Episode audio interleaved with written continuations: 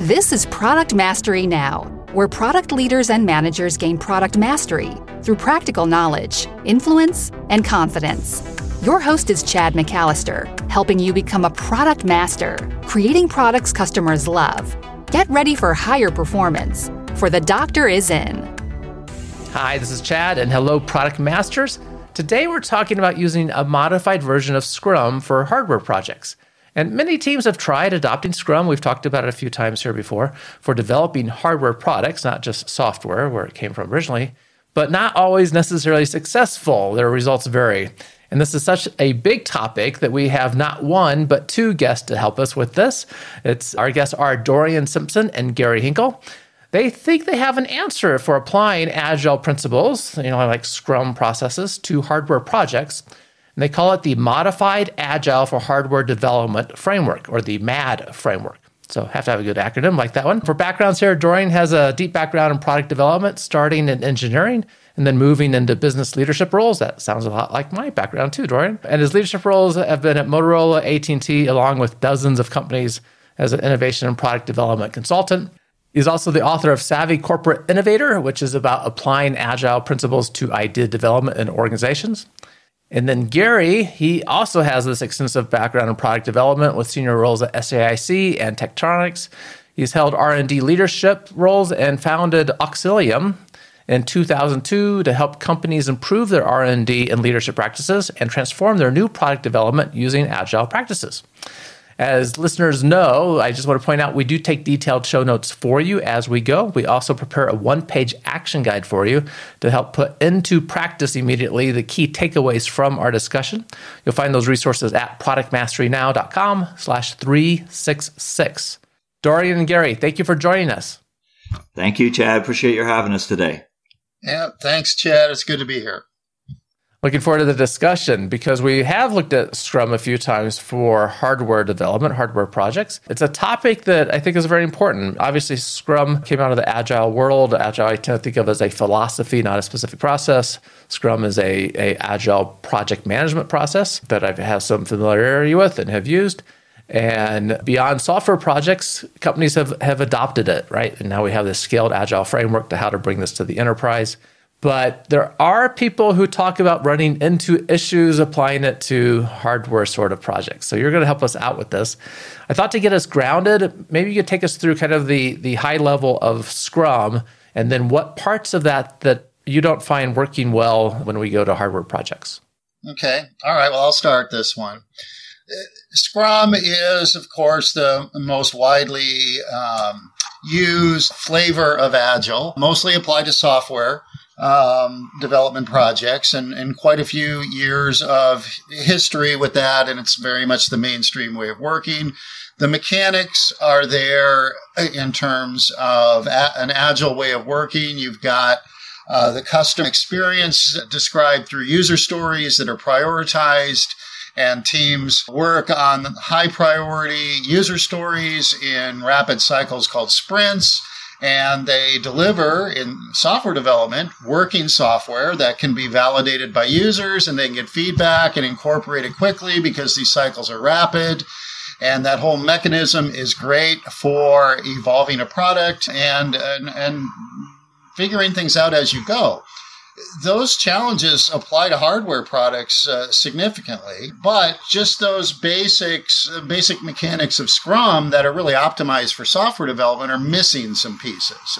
So the first piece that's missing for hardware is the big picture planning because hardware pro- projects almost always have a schedule, often a very aggressive schedule and always the, the project has to end and the product has to go into production. So there's this transition to production and, and manufacturing ramp up and a schedule that need, requires a big picture plan to make that happen. There's an end goal and a transition, and uh, there needs to be that has to be part of the plan. So Scrum doesn't really account for that. Also, the dependencies that are involved in physical products, mostly associated with physical material needed to manufacture a physical product, those materials have lead times. They can, there's cost uh, issues. There are different sources they might come from. But the, the dependencies, especially associated with the lead times, have to be factored into a project. You know, where most Scrum implementations for software, they can just get going right away with user stories and write some code and, and get some features working and get it out there. Hardware also has not only those dependencies and certain things that have lead times, but things have to come together from multiple disciplines. So, so pieces can be integrated. So it's usually hardware and software pieces, hardware involving mechanics and electronics most of the time. And things have to come together, and they typically can't come together every sprint if we're talking about a two week rapid cycle. But if we expand that a bit in the MAD framework, uh, we have sprints within larger iterations, and those larger iterations are multiple sprints where pieces come together and it's and it's proactively done as part of the plan. So when those pieces come together, they're integrated and and teams can validate from a technical perspective if there's feasibility, things are actually working. And then they can also take the output and in some with some sort of uh, prototype or demonstration get feedback based on what was accomplished in that iteration. So those big picture planning and things coming together pieces are, are missing from uh, basic Scrum. This is a quick break to thank you for listening and to give you 10 hard earned recommendations that will help you advance as a product manager and be recognized as a product leader. They are based on insights I've learned after working with many product professionals like you in several organizations, helping them advance using my Rapid Product Master experience or the RPM experience. You can apply the first recommendation in just five minutes, and it will change how you think about the work you do and also increase your confidence at the same time. I shared it with a leader at Dell Computers when she asked how they can create a more innovation oriented culture. I also used it to help a startup founder reframe their value proposition. And a marketing manager applied it when she was interviewing for a product role. Not only did she get the job, she also nearly doubled her salary in the process. All that from just the first recommendation. Now, a lot of people have already downloaded the recommendations, and I don't want you to miss out if you haven't done it yet. They're all in a PDF titled 10 Changes Product Teams Should Make Now to Consistently Launch Products Customers Love. Easily get it by going to productmasterynow.com slash love. That's L-O-V-E, love, because the recommendations will help you better create products that customers love. Don't get passed by others that are already using the recommendations to advance their career. You deserve to advance too go to productmasterynow.com slash love and get the recommendations. Gary, that's very helpful. Thank you for the kind of the overview of Scrum and how they fit together. Uh, Dorian, anything that you wanted to add to that? When companies try to implement Scrum or Agile for hardware, they get hung up on the mechanics. You, you look at those specifics of how Scrum operates from everything from stand up meetings to estimating tasks and if they don't have that direct applicability to physical products, they kind of, they get lost in those, in those tactics. So we focus on, while there's 12 agile principles, if we just focus on really four of the key principles and, and build our thinking and our process around that, we can really get all the benefits of agile without really worrying about the dogmatic and the, the detailed mm-hmm. tactics of it. So we focus on the four principles of autonomous teams, the time box learning cycles, how do you use rapid prototyping? And how do you engage with customers? So if, if you can build any process around those four key principles, you're going to have a pretty agile, successful process. And hardware folks moving towards agile, if they're if they get away from the dogma of trying to do the specific tactics and just focus on those four principles, they're going to do a pretty good job of, of getting something that works for them. And people who are applying it in physical products, they have to be a little more flexible because every environment's a little different. Physical products have a lot of different dynamics. We talked about supply chains or you talked about it in your previous uh, task because every industry is a little different. You've got different dynamics that you're going to have to manage through. So it's got to be more flexibility when you apply agile to hardware. Also, there's some formality that also has to be considered in terms of user stories, for example. User stories have to be looked at differently from the perspective of the user, the customer, the stakeholder. from their perspective, they need something and there needs to be a benefit, right? That still applies to you know to really to any product but you can't in with physical products directly translate those to features or work that's going to be done in a sprint So they're still valuable as a starting point to really understand the customer. But hardware teams have to shift gears really quickly and get into the physical attributes of the product and all the complexities involved with designing hardware that uses materials and then also having to deal with a lot of regulatory concerns along the way, you know, complying with, you know, for electrical safety. And if it's a medical product, FDA. And so all those factors have to be considered as product attributes. But Dorian used the word dogma. There are people who, who teach Scrum based Agile with a soft background, typically people doing hardware, and they'll tell them things like, you have to write a, a user story for every requirement. Every feature, every specification, everything has to be defined as a user story. And uh, we don't know anybody who's done that successfully. We do know of some teams that have actually done that because they were told and spent a lot of time defining every attribute as a user story because some agile purist told them that if you don't do that, it's not agile. And it looks remarkably like a set of specifications when they're done, which just added words to it. You know, as a as a circuit board, I need a digital audio converter that gives me this this output. And it just doesn't work. It turns hardware team members off often to uh, to work through that. Yeah, a lot of this is what the individual is used to, right? So the computer programmer at this stage is going to be used to user stories and seeing requirements expressed that way. While the engineer is going to want to have more detailed specifications that they can design to and and convoluting the language that they're used to probably just adds time and some confusion. There, there was a time before Agile was used so dominantly in software projects where if we had a hardware software project, we would do our planning upfront about what we thought these things were going to be. Basically, we run separate teams, separate projects, and we have some integration point in the future. Sometimes that was a single integration point when we thought everything was supposed to be done, and we usually found out that we had lots of problems at that time. Sometimes we might have a few integration points to try to minimize the big problems later. But th- it sounds like the addition of these four key principles might help with some of those integration issues. And I would think if we're adding agile to this, we're getting uh, more evidence along the way of we're making progress and we're being responsive to customers. Fair? That's a, a fair and a very good summary. And one of the big differences is you think about, you know, typical project management or stage gate or waterfall, the upfront timing of writing a PRD, negotiating between marketing and R&D of, you know, here's the exact features we're going to do. Here's the scope of it. Here's the resources. We've had projects, you know, before Agile, they might take a year to work through that, sometimes multiple years to work through those details uh, with the false impression that you got them right. And with MAD and Agile, you really have a very quick start. What we've done in the modified, modified, there you go, the modified Agile approach is think about in terms of that long PRD process. It's really, we call it the MAD on ramp and it's really working collaborative, collaboratively between marketing and R&D to look at the big picture from a market focus. Where are you trying to target for this customer, what are you trying to accomplish for that customer?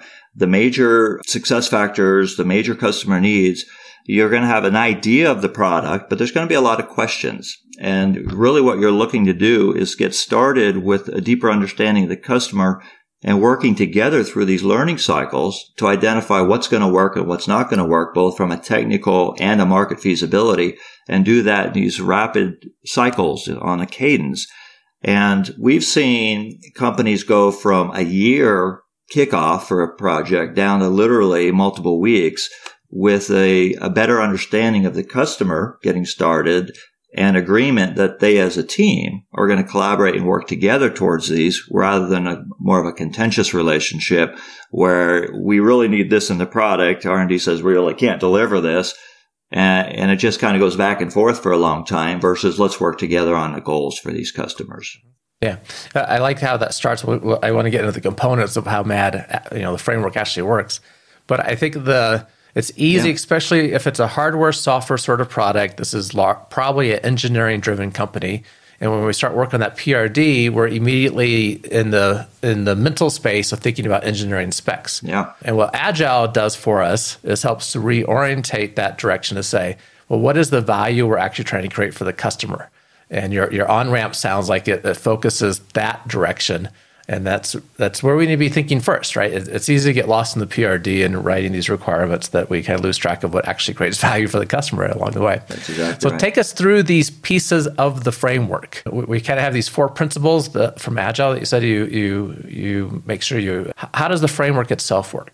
Yeah. So the nice thing about Scrum and Agile from a framework, it's very simple, right? It's one circle and you have a very two to four week circle and you just kind of keep iterating and you, and you work through user stories. And the MAD principles, the MAD framework uh, has that element as well. So a couple of the key differences and how it would work is I mentioned the on ramp, and that's a big difference between MAD and Scrum. And the on ramp is a set of five interactive collaborative activities between marketing and R&D. And to get any project started, you still have to have something. And we call this an agile project brief. It's usually, it could be as short as one page. It might be two pages, three pages. And it describes the customer, the market targets, timing, price point, decision factors for customers, positioning in the market. So what you're trying to do is get a very clear understanding of what we're trying to accomplish. And that's really the kickoff for a MAD project. And from there, you'll still have user stories, as Gary was mentioning, but these are really at the system level. And one of the differences, big difference between hardware and software is that I can describe a software system almost completely with user stories. With physical products, I'm going to have this combination of here's what customers are trying to accomplish with the product, these user stories, but there's all kinds of physical attributes. There's there's uh, mechanics, there's steering mechanisms, there's chassis, there's wheels, there's electronics, and we need to describe those really more in terms of product attributes. So the ad ramp, the on ramp describes these attributes at a very high level. And one of the tools that is really important for the teams to collaborate with is we have to think about how do these user stories relate to product attributes and what are the priorities and where are the risks and one of the tools that's part of the MAD framework is called a focus matrix. And when you're defining a physical product, there's often like one user story that's going to be satisfied by multiple attributes. And there's going to be maybe one attribute that contributes to multiple user stories. So it creates this matrix thinking. And if you've, you probably in your history, you've studied like total quality management and the house of quality or the jobs to be done framework. QFD that helps us do that translation between the what the customer wants and what engineering needs to know. Exactly. So if you did a pure QFD exercise, it would take a long time. So the focus matrix is a collaborative exercise, right? It's really at a whiteboard or it's at some collaborative tool that uh, the teams are using between hardware and, and between marketing and R&D. And they're trying to identify where are the areas of focus? What do we need to focus on first that's going to remove the risk of the project? Get strategic questions answered early in the in the process to remove the risk early on. And we start refining and defining the product through these rapid iterations through these learning cycles. Uh, so you would once you have that big picture then you're going to create an iteration plan as Gary was mentioning. And this is the big picture of the project. It really replaces your detailed Gantt chart. It lays out the big picture. You're thinking about the schedule and you're lining up where are these areas of risk and major strategic questions that you want to answer? When do you want to answer them? And that ties into the rapid prototyping, the customer engagement, because you're going to need some of those tools to get those questions answered. Uh, so you're identifying where's what's the right place to bring these components together to get a prototype or something that I can demonstrate, whether it's technical feasibility or something I actually want to put in front of customers, either internal or external, to get that feedback loop going. So once you get a project going, uh, with the MAD framework, the tactics are then pretty similar to Scrum. You've got two week time boxed execution cycles. They're working through tasks as a team. They're selecting tasks and working through it. The difference is now they're working towards this higher level iteration. So you might have two or three sprints that then works towards an alignment point. So I've got my software, my firmware, my mechanics, my electronics all coming together towards some sort of uh, intermediate milestone. And that's at that point you start really learning what's going to work. Is this something we can put in front of customers? Are we in the right track with features and with uh, technical feasibility? Okay, good. So what I got there for summary out of that was we have the on ramp. We have the big, uh, so the, the on ramp is where we headed, right? Kind of a high level understanding of what it is we want to accomplish, and we're starting that collaboration between marketing and R and D and getting on the same page with each other. We have the big picture, which really sounds kind of like the schedule, how, how we're going to tact, not tactically yet, but how, how we're going to work on this, putting the pieces together, getting the customer engagement at the right times, and bringing together the pieces so we can get feedback. And then the tactics are sprints. So we're used to that certainly from Scrum. You do two two week time boxes. That sounds like that works well. And then some of those sprints work together, kind of like a sprint of sprints uh, or a scrum of scrums, into an alignment point that we're producing something where we're bringing together hardware and software. So I got I got the big pieces of the framework. You got it. You got it. And one of the, I don't know if you've ever tried to communicate software progress to executive management, for example. Teams struggle with this in software. You know, executives want to schedule. They want to know what's in the product when they're done. And if I point to a software backlog and say, well, here's where we are. Here's what we're working on. Here's the priorities. A lot of people's heads spin because backlogs are really complicated. You know, a lot of details in there. Everything from, you know, engineering investigations to features to user stories. So it's hard to tell that big picture. Right. So we even see software teams getting value from an iteration plan. It's one of the things you mentioned SAFe, uh, previous broadcasts, right? This one is, you know, allows for that big picture. Iteration plans operate at a higher level than sprints so that you can actually communicate. What are we doing at what time and generally what's our, our schedule and what are we trying to accomplish over time? It makes management much happier than just, oh, here's our backlog first as one benefit. And we found with the iteration plan, whatever format a team uses for it, it's high level and it shows the big picture. And really any manager or stakeholder can comprehend it. I mean, whatever the format is, unless it's just not legible because it's too sloppy, it's simple that it's easily understood by anybody. Where something like even you know, a, a, backlog that where progress is shown through a burn up or burn down chart.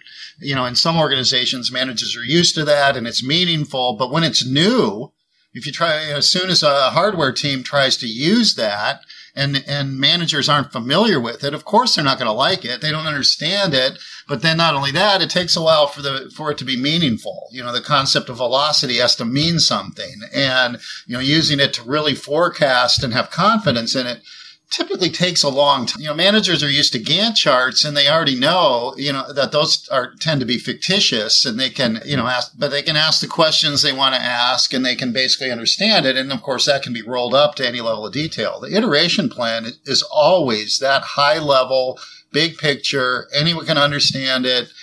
Anyone can see where are we here and uh, what, what are we trying to learn? Yeah, it's concise and it has the most it has the most important information either visible or readily available because teams are focused on the most important stuff and it's generally communicated through the iteration plan. Very good. Dorian, you had also said something earlier, and I uh, don't remember how you phrased it, but uh, it, I thought it was perfect as you phrased it, talking about you know when we traditionally start these projects, going down to kind of the PRD process or path with a hardware project, we, we uh, realize we're just kidding ourselves about that we actually understand what needs to get done. And, and these hardware projects, even when we have a pretty clear understanding as you're, you're doing these time boxes, I would imagine working through this especially in today's environment of the disrupted supply chain. Companies run into problems all the time with not being able to get the parts that they had had originally spec or envisioned for the hardware, and they're constantly adjusting during development to try to figure out what they can actually get in stock to meet their production expectations, right? And this gives us a way to help manage the, that uncertainty that is taking place too. That's exactly right. And I I've been on so many traditional projects where people are just afraid to talk to reality sometimes. So I might have a 12 or 18 month development project and you'll ask, you know, management will ask, how's it going? And it's always going great. We're always on schedule and they keep pushing risk up until the end. They keep pushing it out, pushing it out. And the Gantt charts are almost funny because all these tasks that were supposed to have been done, now they keep getting pushed later and later onto the Gantt chart. And they, they really think it's going to work. And we know it doesn't. And one of the beauties of Agile and the MAD framework or any, any Scrum based process for Agile, uh, for hardware is that you're learning these risks and you're learning these problems early on and you're allowing the team to redirect early on. So it's the transparency is amazing. Being able to demonstrate specific process, uh, progress is amazing knowing that you're actually going to get something in front of customers before, you know, beta testing is amazing. So the results are just, it's, it's really more about, it's more than just, you know, faster time to market, less resources. It's really about the way of working with the team and collaboration and the way the teams actually operate together is so much more powerful in that collaborative environment where they're learning together in these short cycles versus just letting things go and assuming things are going to be okay for a long period of time. Yeah. And I would think more enjoyable too, right? If you're part of that team. And more enjoyable. It's a better environment. Yeah.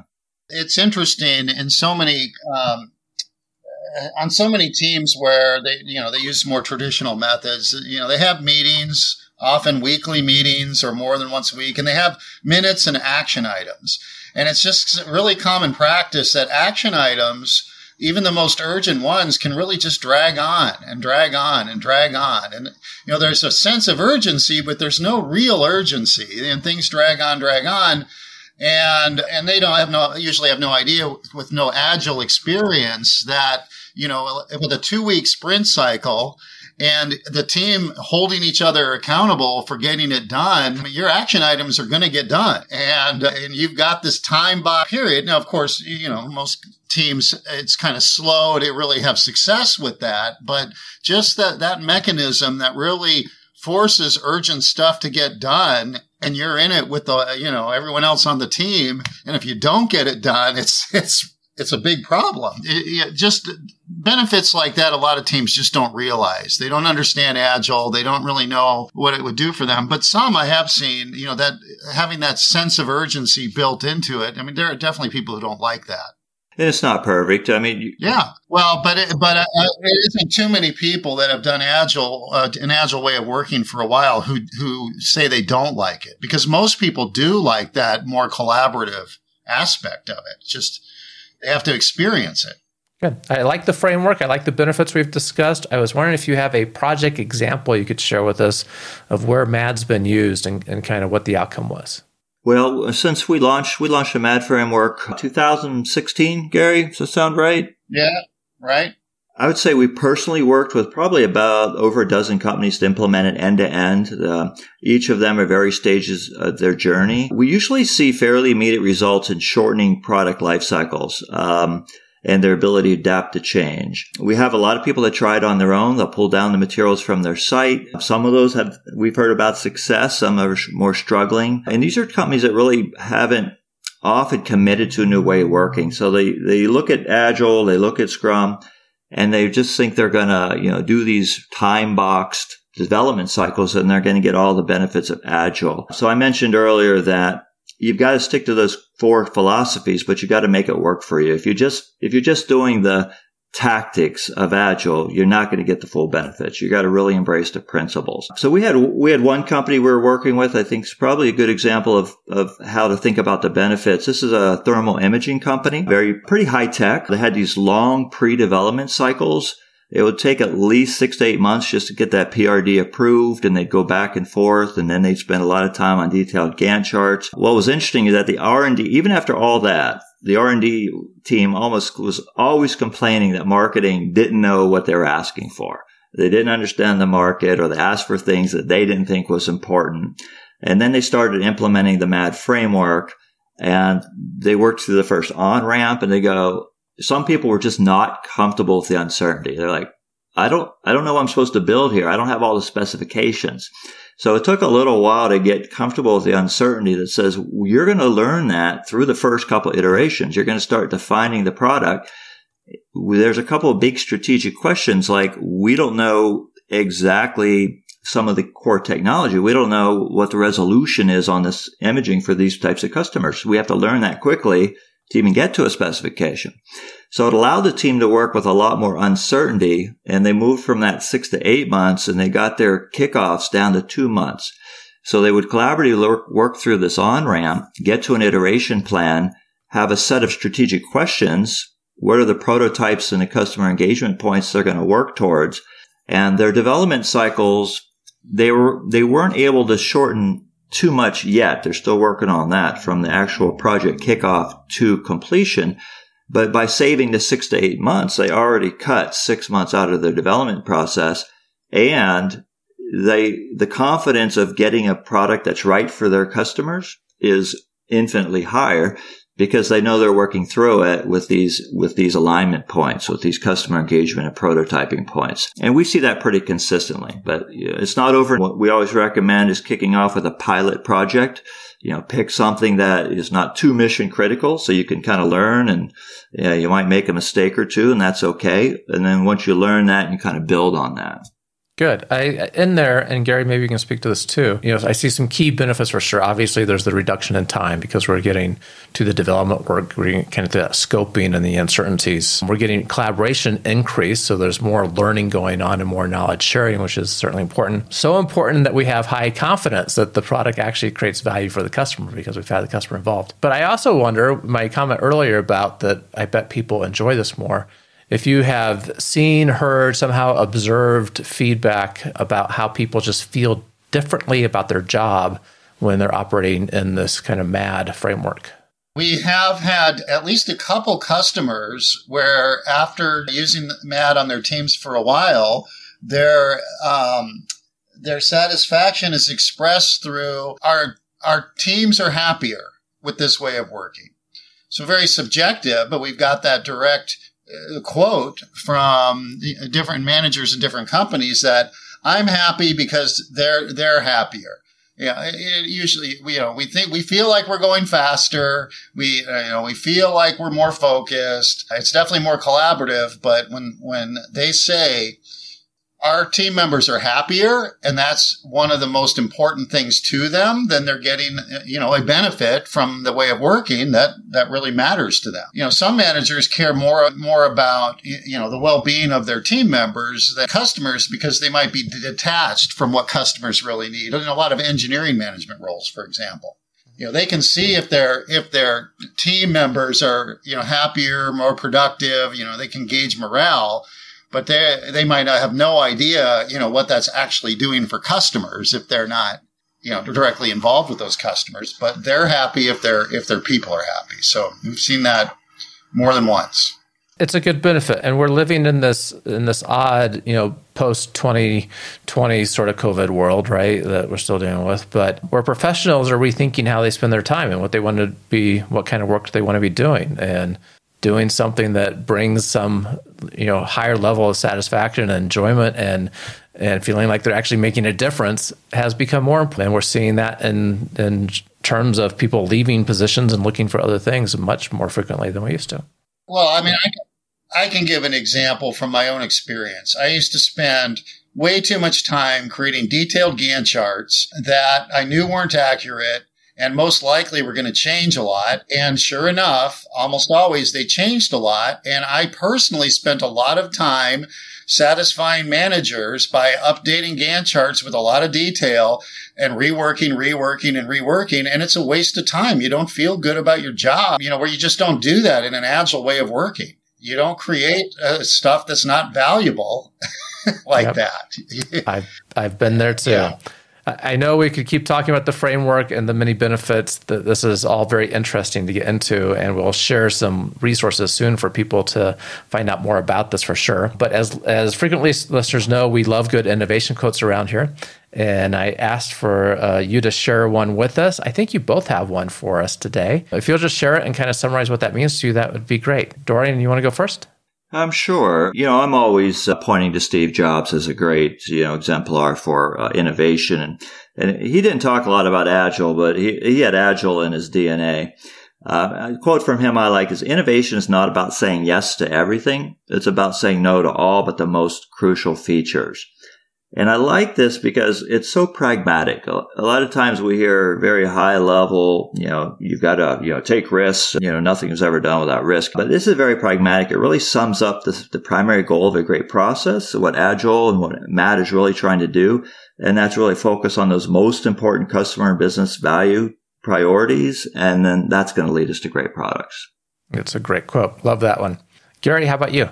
Well, I, am a fan of Peter Drucker, and the, um, my favorite quote of his involving innovation is marketing and, and, innovation produce results, all the rest are costs, which is part of a, a bigger quote where he talks about businesses exist to create customers, and you do that by creating value for customers, and that is done through marketing and innovation.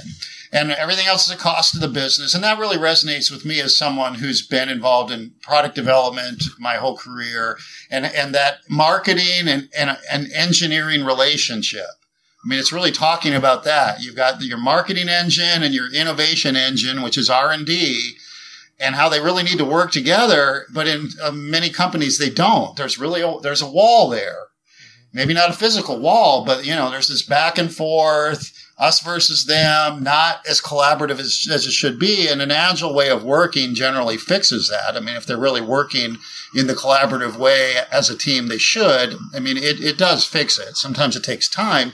And then the only other thing is to pull the customer in along with you. So those innovations are really on the value for the customer. But, you know, Agile definitely helps bring those two entities closer together mm-hmm. where, you know, where they often really aren't working closely together. Excellent. Thank you for sharing that quote as well. I'm familiar with Drucker's work. And uh, if you're going to be in an organization, selfishly try to be in one that actually produce results in, in, that group. So get closer to innovation and marketing if they're the ones producing the results for us. Agreed.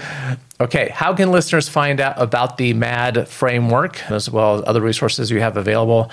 And I'll make sure all the quotes that you share show up in the show notes for that. The easiest way to get started is go to agileforhardware.org and become a member. It's free. We have a lot of free things that you don't need to be a member, but we like to know who, who, who we're talking to. And you can download a lot of ebooks and uh, details on step by step how to get started with MAD. Gary and I are both available from that website. Uh, we're both on LinkedIn or you can find us on Auxilium Inc.com, Auxilium, A-U-X-I-L-I-U-M dash I-N-C dot com. And, you know, if you really want to try the MAD framework, you really can try it by yourself. You download the materials kind of step by step. A faster approach is usually get some training of identify a pilot, maybe do some light training, try it, and then learn from that. And then you can expand from there. Excellent. I appreciate the resources. Dorian, Gary, thank you so much for joining us today and helping us understand how we can apply Agile to hardware projects. Great. Thank you, Chad. We appreciate your time. Thanks, Chad. It was fun. Thank you. Yep, delighted we could have that discussion. And product masters listening, do remember the show notes will contain the written details and also that one page takeaway to help you put into action the key takeaway points that we talked about. That's at productmasterynow.com slash 366. Keep innovating. Thank you for listening to Product Mastery Now, where product leaders and managers gain product mastery through practical knowledge, influence, and confidence. By listening, you are becoming a product master, creating products customers love. Find additional resources at productmasterynow.com. Keep innovating